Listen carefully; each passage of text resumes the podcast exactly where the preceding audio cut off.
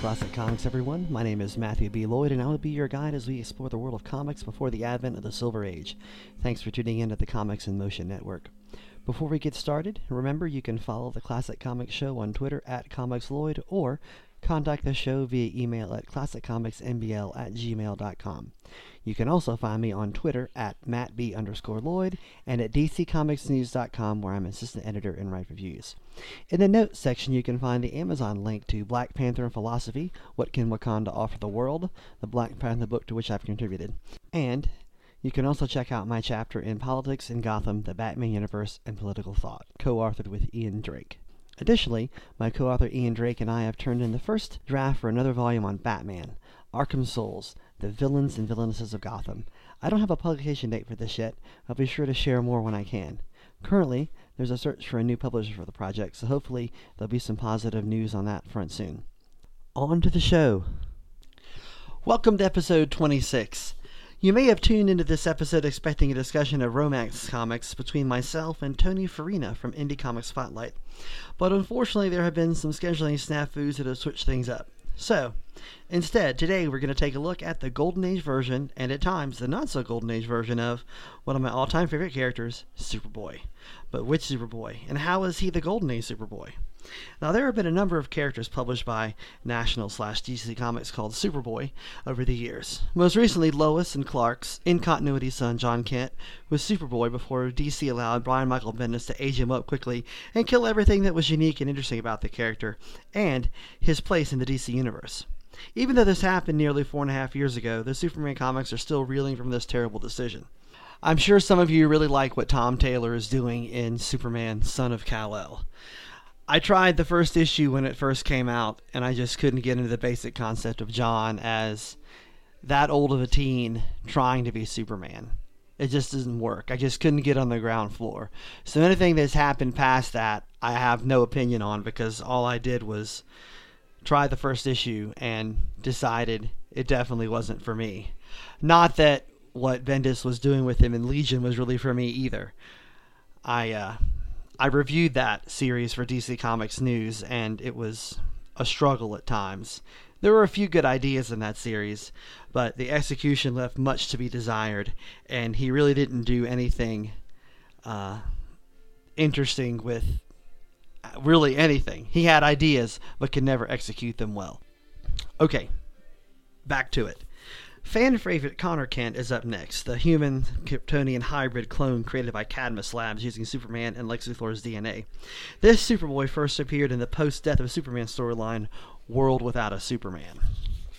There have been other versions of Superboy in Elseworld stories and imaginary stories from the Silver Age, and of course there's also Superboy of Earth Prime, who appeared as part of the original Crisis on Infinite Earths, a character that finally got some redemption in Scott Snyder's Death Metal event. Thank you for redeeming him, Mr. Snyder and Mr. Johns. His first appearance in DC Comics Presents 1980, number 87, uh, November 1985, is not only a classic of the Bronze Age, but a tearjerker as well. Quick aside, is this the Bronze Age or the Copper Age? I find it easy to draw the line with the end of the Crisis. Uh, the Crisis on Infinite Earths being the last story of the Bronze Age for DC Comics, but that's just me. I know that people draw the line elsewhere.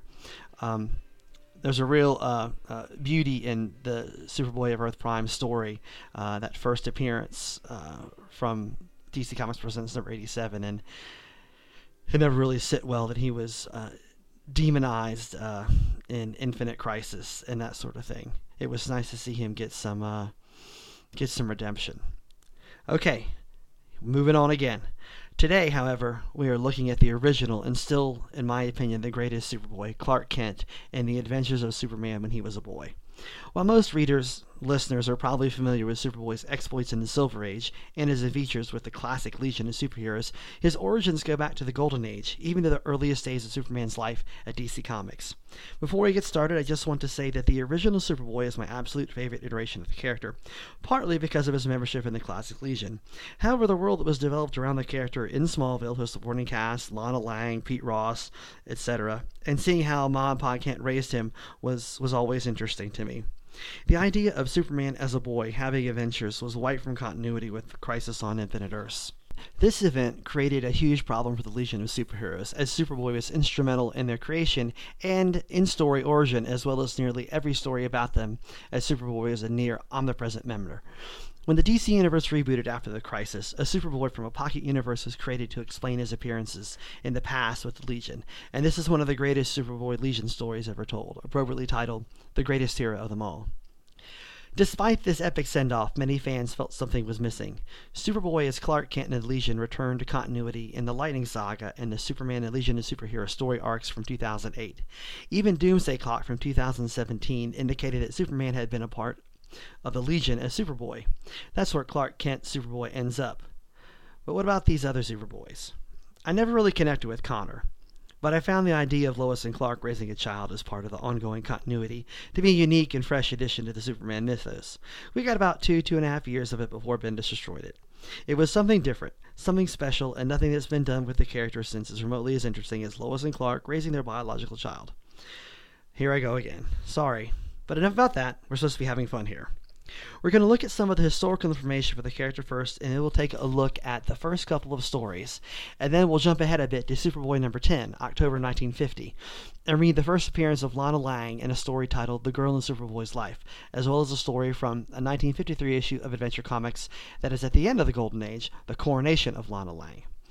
With the mention of Lana Lang, I'm sure you're wondering how Superboy in the Golden Age differs from classic Super Superboy classic silvery Superboy with whom Lana is so closely associated. From an historical perspective, there just isn't an exact line to draw to separate the Golden and Silver Age. Traditionally, that line is drawn in 1956 with the publication of Showcase Number 4, which introduced Barry Allen as the Flash. But in 1955, Martian Manhunter had already appeared in Detective Comics number 225, and Martian Manhunter is associated solely with the Silver Age. There's no Golden Age version of the Martian Manhunter. Superboy is sort of like this as well. We think of him as a Silver Age character, even though Superboy first appeared in 1945 during the Golden Age of comics, firmly in the Golden Age, not towards the end or anything. Superman's career as Superboy has always been associated with the childhood of the Silver Age Superman of Earth 1. When the concept of Earth 2 was developed, the Earth 2 Superman never had a career as Superboy. His origin and early life stuck pretty close to his origin, as really shown in Action Comics number 1 and Superman number 1. Let's take a quick look at those stories right now. If you're familiar with Superman's first appearance in Action Comics number one, you know the story sort of starts uh, in medias res with a page uh, in front of the actual story starting that recaps Superman's origin and how he uh, has his powers.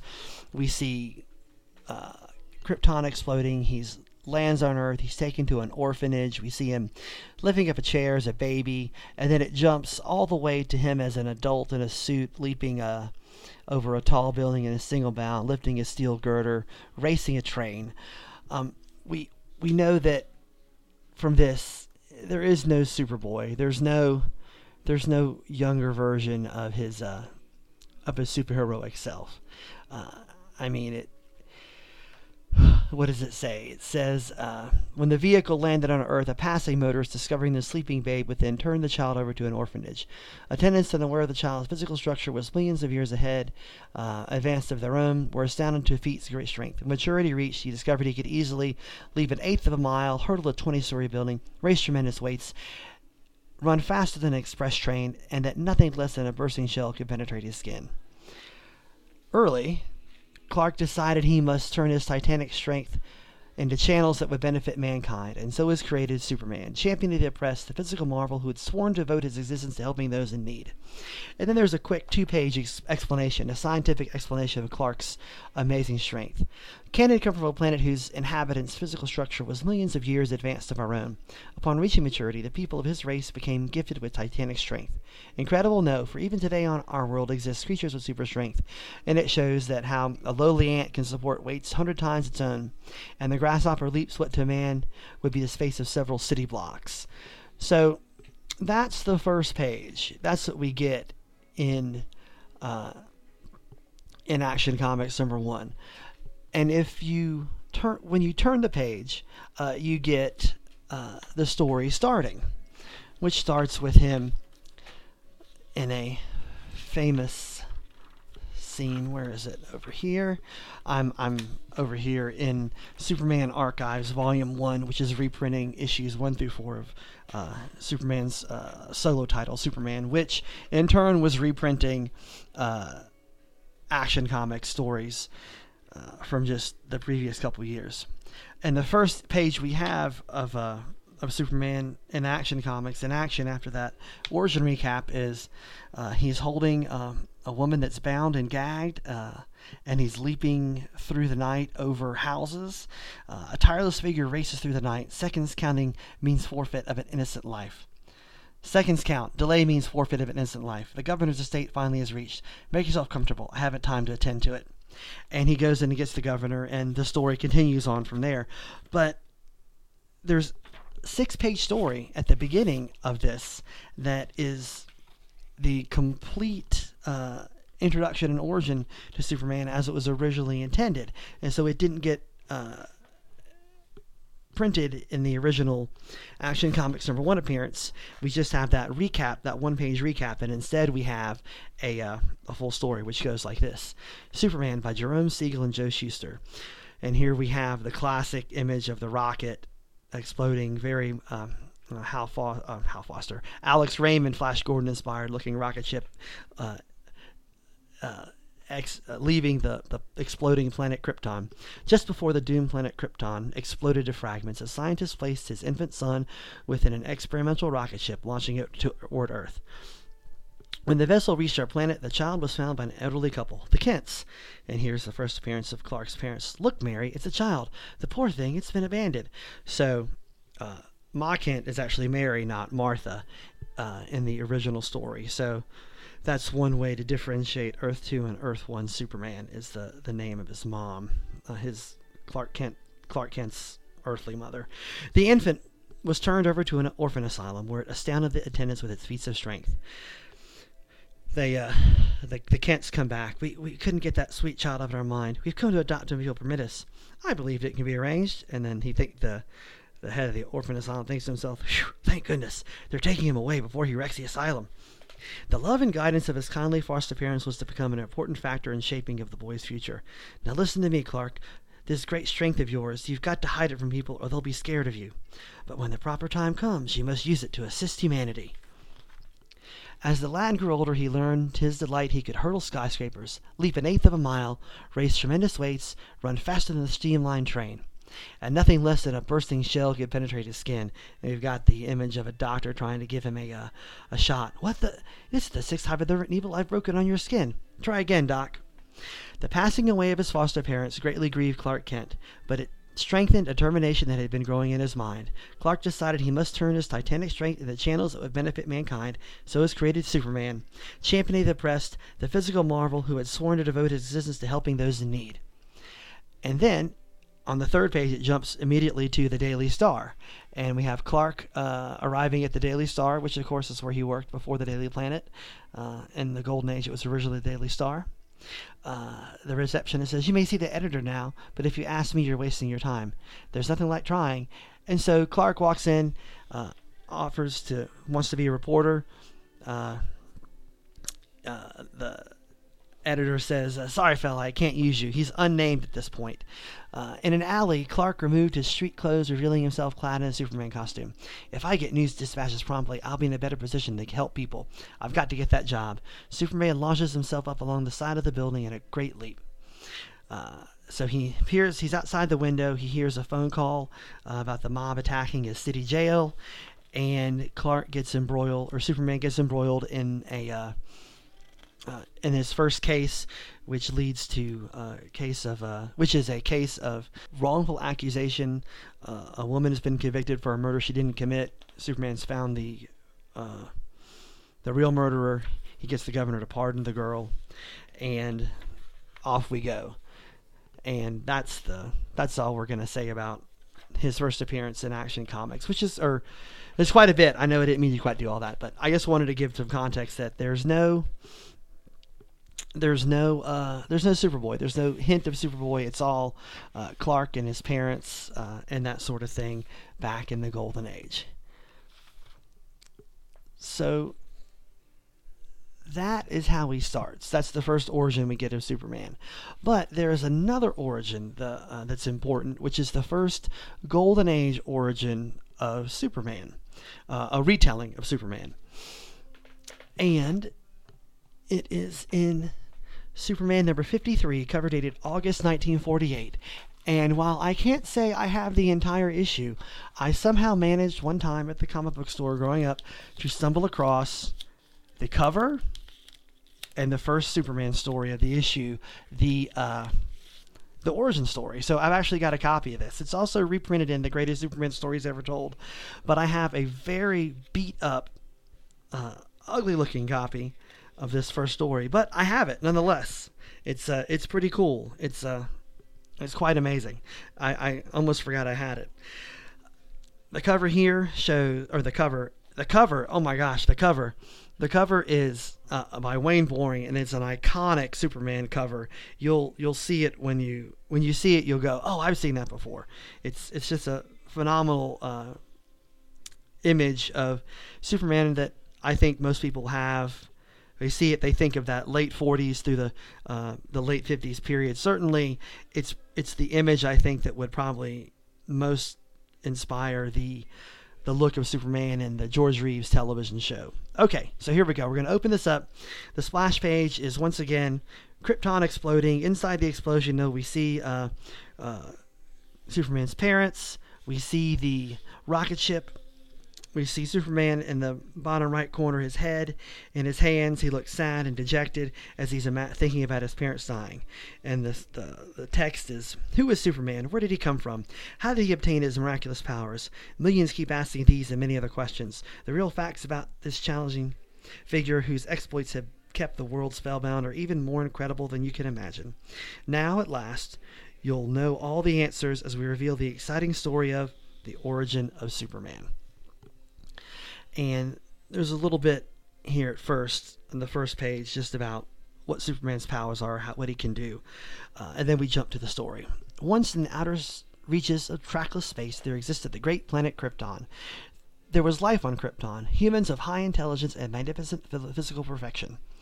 I'm worried Junior has reached the third grade and does not know his calculus yet. He is a trifle backward, but next year he'll be five years old. He'll, he'll know it by then. So far advanced in, uh, in academics, the force of gravity on Krypton was far greater than on Earth. If our astro calculations are correct, a Kryptonian on planet Earth could take a normal step and leap over the t- tallest building. He could almost defy its weak gravity entirely. So there's no uh, there's no bit about the sun, the rays from a yellow sun empowering Superman. It's all about gravity and the difference in gravity, such as an Earthman going to Mars with a where the, the gravity is uh, less on Mars, which is the explanation that we get in Edgar Rice Burroughs' uh, John Carter of Mars stories as for how John Carter is able to uh, execute such terrific feats, which was a direct uh, impact on Superman's origin and his uh, his abilities and where Siegel got some of those ideas from. Okay, uh, back to the story. Then, one fateful day on Krypton, uneasy mutterings were heard. You feel it? The ground is shaking again. Last night there were deep rumbles beneath the surface. And in the Hall of Wisdom, the Council of Five awaited the arrival of Jor-El, Krypton's greatest scientist. What is this important message Jor-El has for us? Here he comes now. He's about to speak. Gentlemen, Krypton is doomed. Are you mad? Explain yourself. Listen, the core of Krypton is composed of a substance called uranium, which for untold ages has been setting up a cycle of chain impulses, building in power every moment. Soon, very soon, every atom of Krypton will explode in one final turbo blast, gentlemen.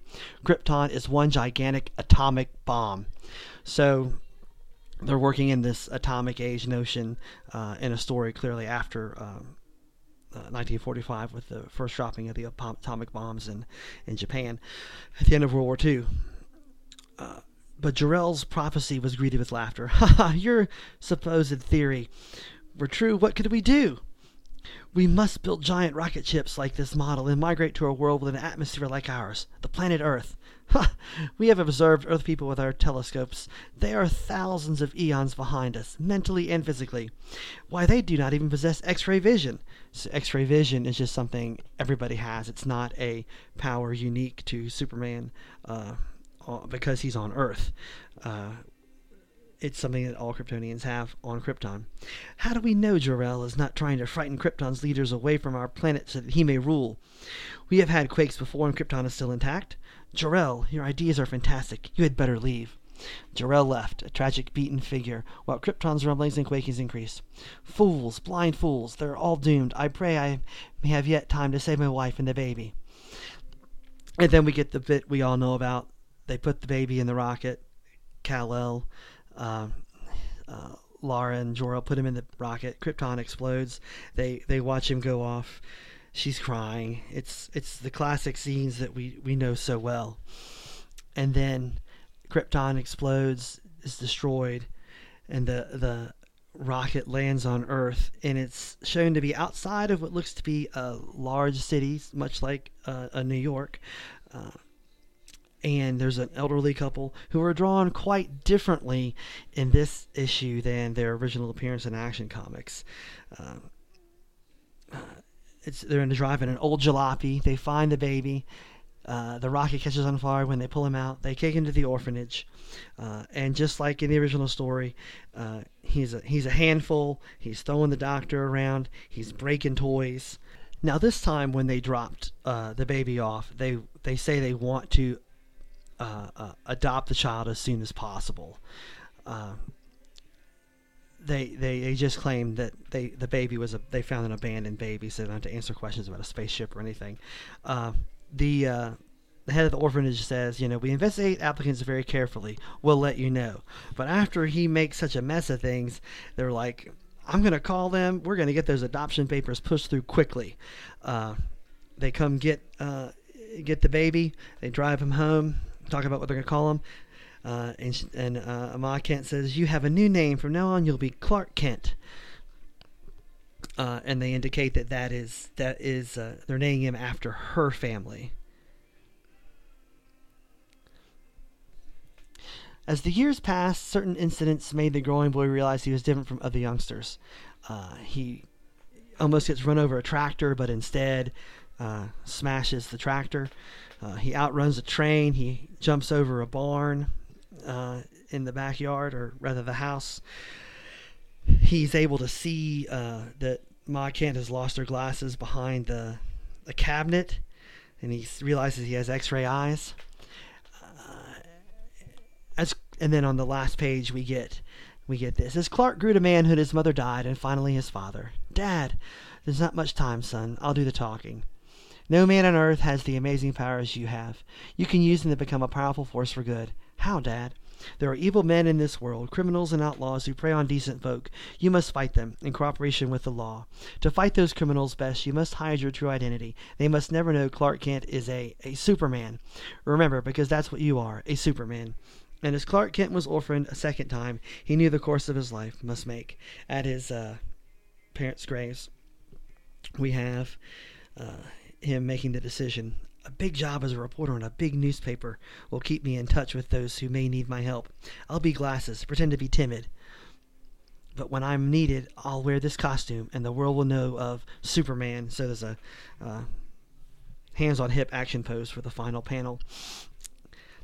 So in this story, Ma dies before Pa, and of course, we usually tend to think of Pa dying first as a, uh, immortalized in the 1978 Superman film with Glenn Ford as Pa Kent uh, dying, and uh, it's a little bit different here in the uh, this first lengthy origin of Superman. So once again, uh, we looked at this not only just for fun and because it's a really cool comic, but to show that there's no mention of Superboy way back uh, as part of his story. Uh, it was his continuity is does not include Superboy. And the interesting thing is, at this time, Superboy was already appearing, had been appearing for about three years in uh, More Fun Comics and uh, then a little bit later Adventure Comics. So that's kind of that's kind of odd that they weren't considering the current Superboy stories as part of Superman's story, his continuity, his history when they were writing that origin story for Superman okay, that's uh, that's why we're looking at that. With that, we're going to pause for a message from the Comics in Motion Network. A new show on the Comics in Motion Network comes to you from Matthew B. Lloyd of Classic Comics Earth 2 in the Bronze Age. Imagine twin Earths, each the image of the verdant globe on which we live. Imagine these two worlds forever separated by a limbo of interdimensional space, identical planets evolving separately across the millennia, each witnessing the birth of man, then the dawn of civilization, and finally the beginning of the age of superheroes. On one world, the world we'll call Earth 2, the superheroes started to arrive on Earth in the early part of the 20th century, when a rocket ship brought the star child Kal-El to safety. Kal-El began his career as Superman in the early days of World War II as the first of the great heroes, and soon he was joined by other heroes, and they joined forces to become the first super team in history, the Justice Society of America.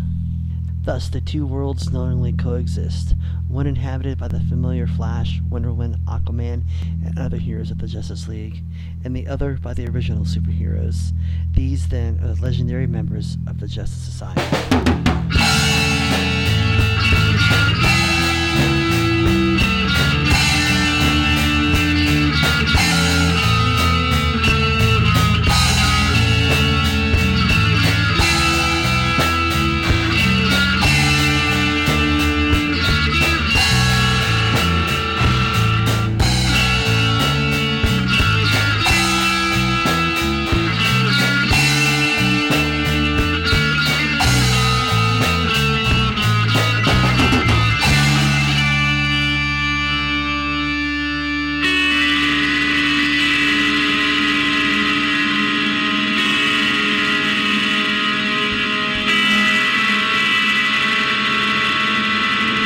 Available only on the Comics in Motion Network, found wherever your podcasts find you.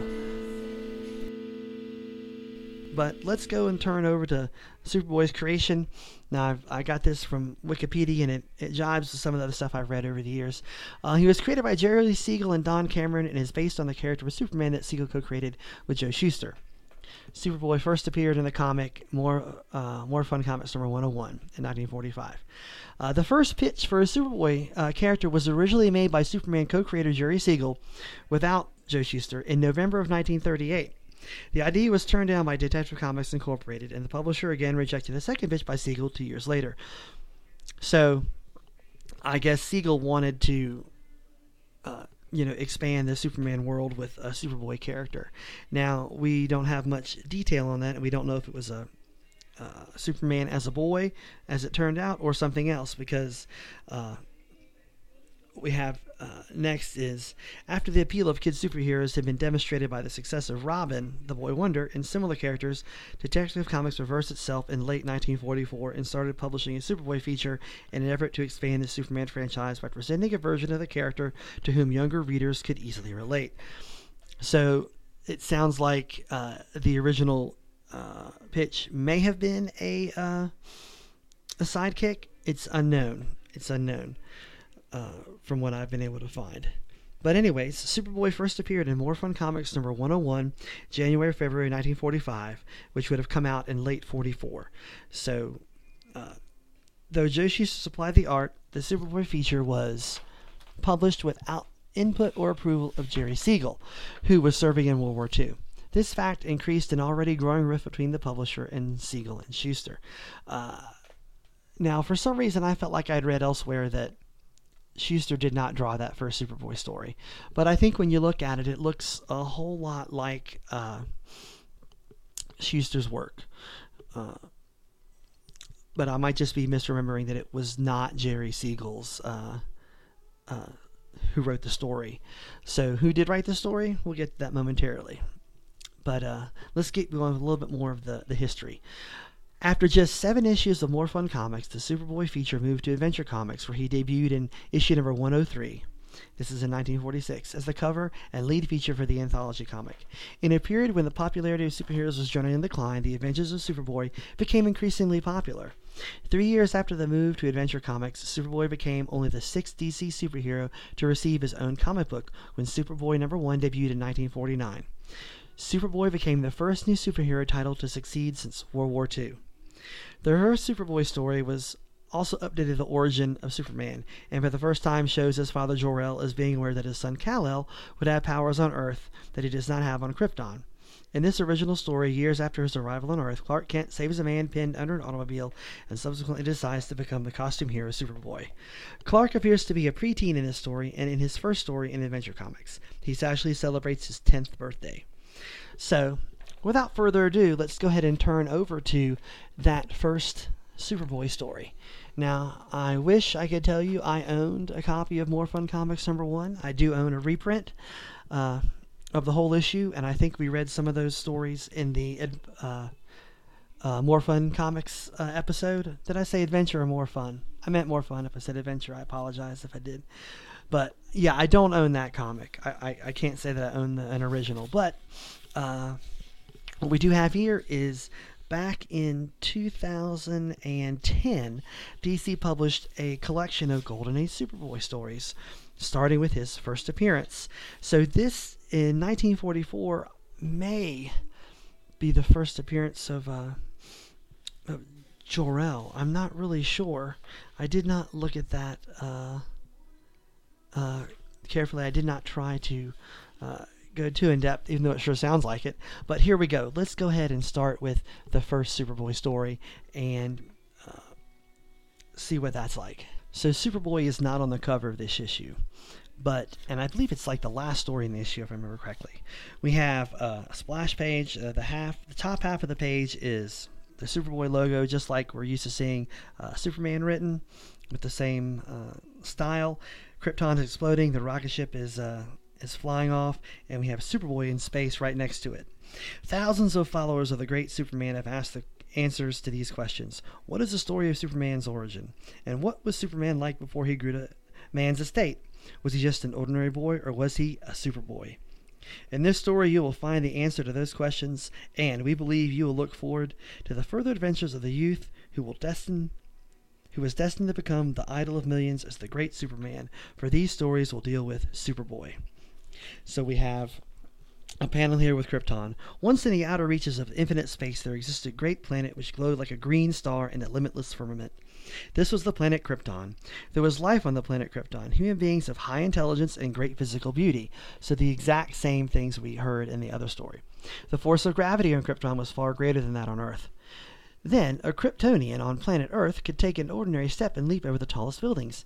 In fact, he could almost defy gravity entirely, which I think is the exact same dialogue we got in the other story uh, we just read. And because of Krypton's gravitational pull, the citizens were able to construct aircraft of extremely light weight, which were capable of tremendous speeds 900 miles per hour. A bit disappointing, Perry. Yes, we should be able to produce spaceships of sufficient power and speed to reach other planets.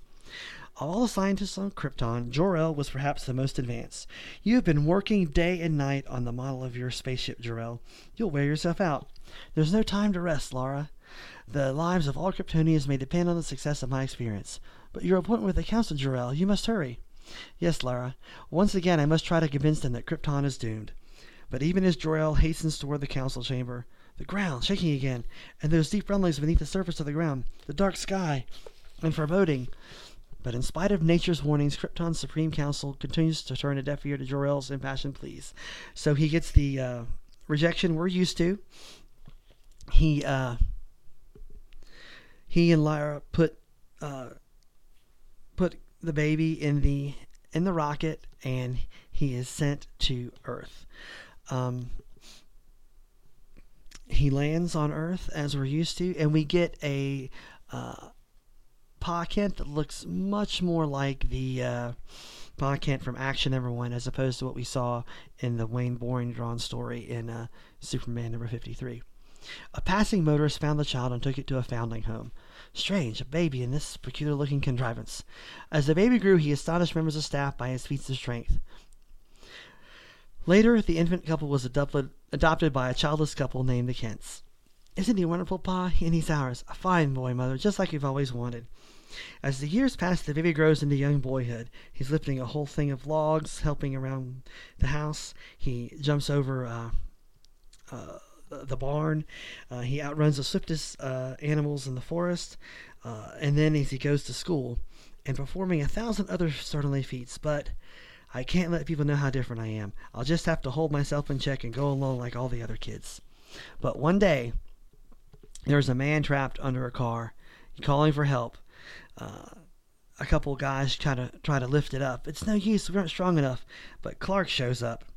Then young Clark Kent grasped the rear of the car firmly, and gosh, Clark did it. He lifted the car like it was nothing. Golly, Clark, how did you do it? I wouldn't have believed it if I hadn't seen it. Uh, I guess something happened just for a minute to give me super strength. And later in Clark Kent's room, super strength. It's a little frightening. For my powers give me the chance to do a lot of good, but I can't let people know that Clark can't do these things. The knowledge might be dangerous. So, Clark Kent secretly fashions a colorful red and blue costume, and thus is born Superboy. Follow the adventures of Superboy in future issues of More Fun Comics. So there we go. The first the first appearance of Superboy, with an origin that is familiar and yet also slightly different. Um, it's Superboy alone who gets the idea to become uh, a, a, super character and use his uh, use his powers for good. He's not influenced directly by his parents, as we usually see, who give him some uh, parental advice. Instead, it's uh, it's Clark himself that has the idea. So now we're going to turn over to another story. Uh, this one is going to be from his first appearance in uh, Adventure Comics, uh, number 103, and this is we're going to hear about his his birthday. Uh, happy birthday to Superboy. And he does get a cover appearance here uh, as he's lifting up a car with uh, with one hand. And uh, as we said, he's going to be turning 10. So let's check that out. We've got a splash page with Superboy jumping out or flying out of a, uh, a three tier birthday cake. It's Clark Kent's birthday, but it's also Betty Marr's and false rumors come to spoil them both as mean tongues wag and a heartbroken and a broken-hearted girl weeps. The boy who is destined to become the man of tomorrow performs fantastic feats so that Betty Marr may have a truly happy birthday. And it is uh, uh, says it's by Jerry Siegel and Joe Shuster on the on the uh, splash page there, but let's see who actually did it by turning to the contents. Uh, writ, uh, written by Don Cameron, cover by Joe Shuster and Marvin Stein, and it says that Joe Shuster and Marvin Stein are the artists on the story. Clark Kent arrived in this world 10 years ago today, and his kindly forced appearance intend to do something about it. I'll bake a cake, and there'll be ice cream, and you can invite all your friends. That'll be dandy, Mother, only, well, it's Betty Marr's birthday, too, and if all my friends came here, there'd be hardly anyone at her place. I understand, Clark, and I'm proud of you for being so unselfish. But at Betty Marr's home, despite the coming party, we find no festive spirit. Don't cry, Mamma, they'll find out they were mistaken about Daddy. I know, Betty, but it's terrible just the same.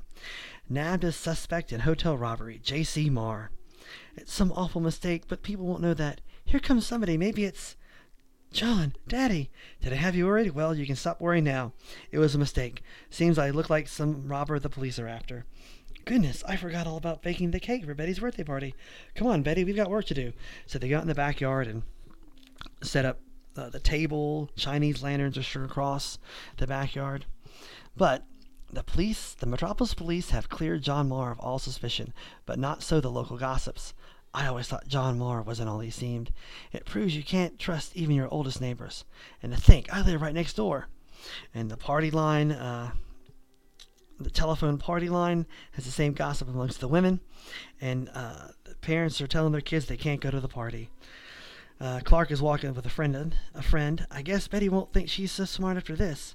That's no way to talk. The police wouldn't have let her father go if they hadn't been sure he was all right. And even if he wasn't, it wouldn't be her fault. That evening, Betty Marr is gay and pretty, skipping about under twinkling lanterns that shine like jewels in the dusk. Oh, it's lovely. Can Daddy light the candles on the hay now, Mamma?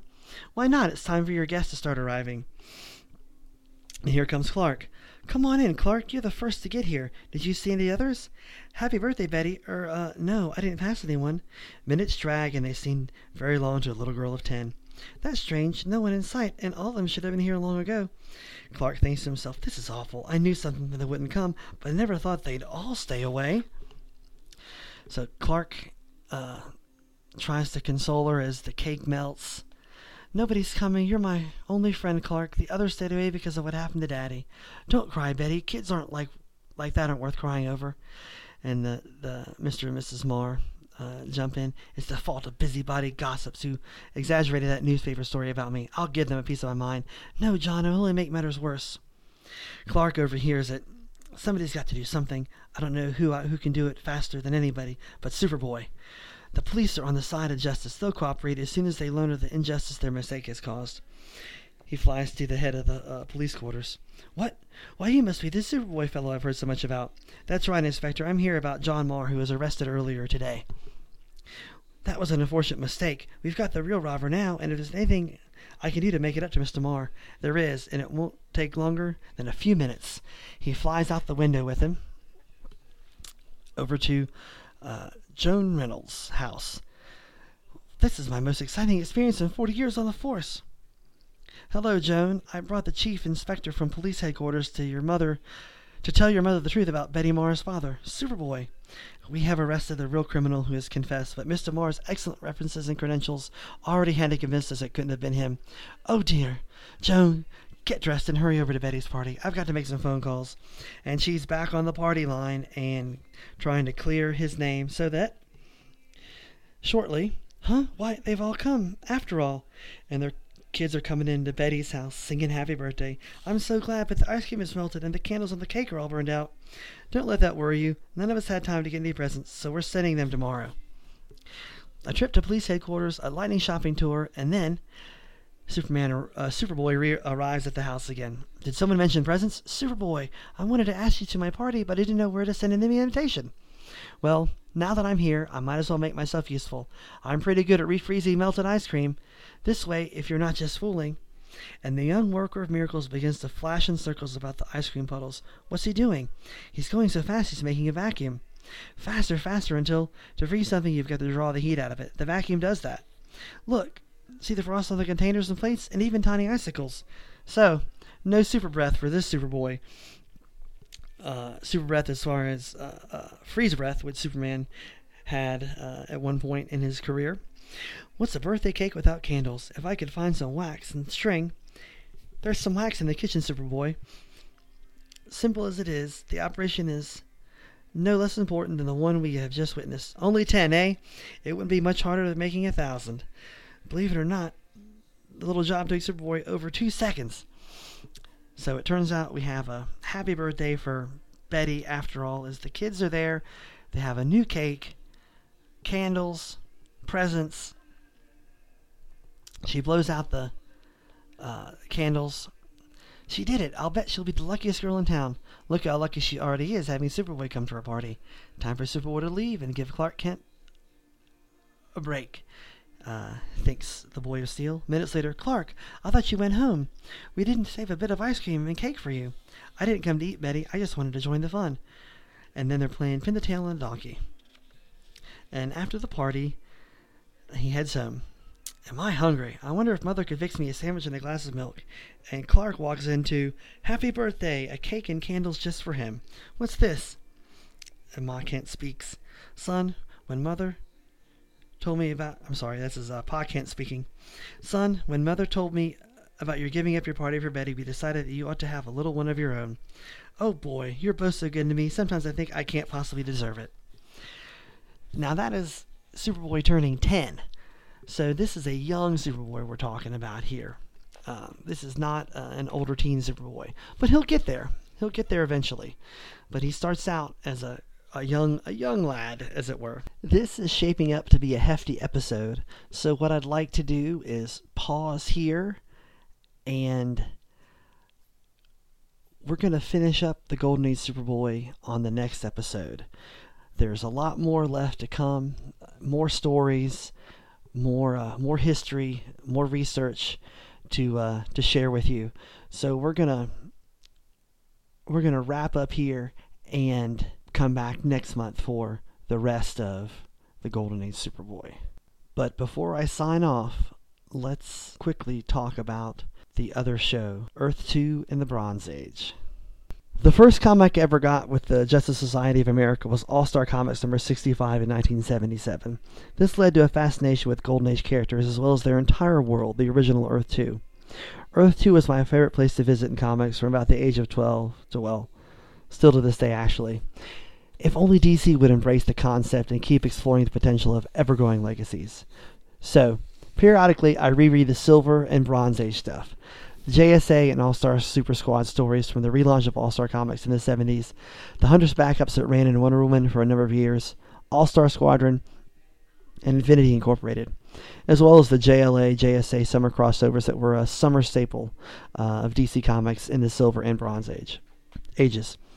I feel like the 70s and 80s stories really utilize the parallel Earth concept wonderfully, and it's the closest the concept ever has come to reaching its full potential. And when I say close, I really just mean that it's a shame that it got demolished with 1985's Crisis on Infinite Earths. There are still so many stories to tell, and so many stories that could still be told if it were reintroduced properly. I mean, imagine a Huntress and Power Girl who are the characters who are now retirement age and getting out of the superhero biz. Who would take their spots? So the new show, Earth 2 in the Bronze Age, will cover these stories issue by issue. I thought I'd start with All Star Comics number 58, the comic that gave Earth 2 and the JSA its own title for the first time since 1951, but I quickly realized that I should give a little context. So that means episode 1 will cover the introduction of the Earth 2 concept and the flash of number 123, The Flash of Two Worlds. So be on the lookout for that show on the Comics in Motion Network. The first episode should drop in August. And don't forget to join me here next month on Classic Comics for part two of the Golden Age Superboy. And remember, comics should be fun.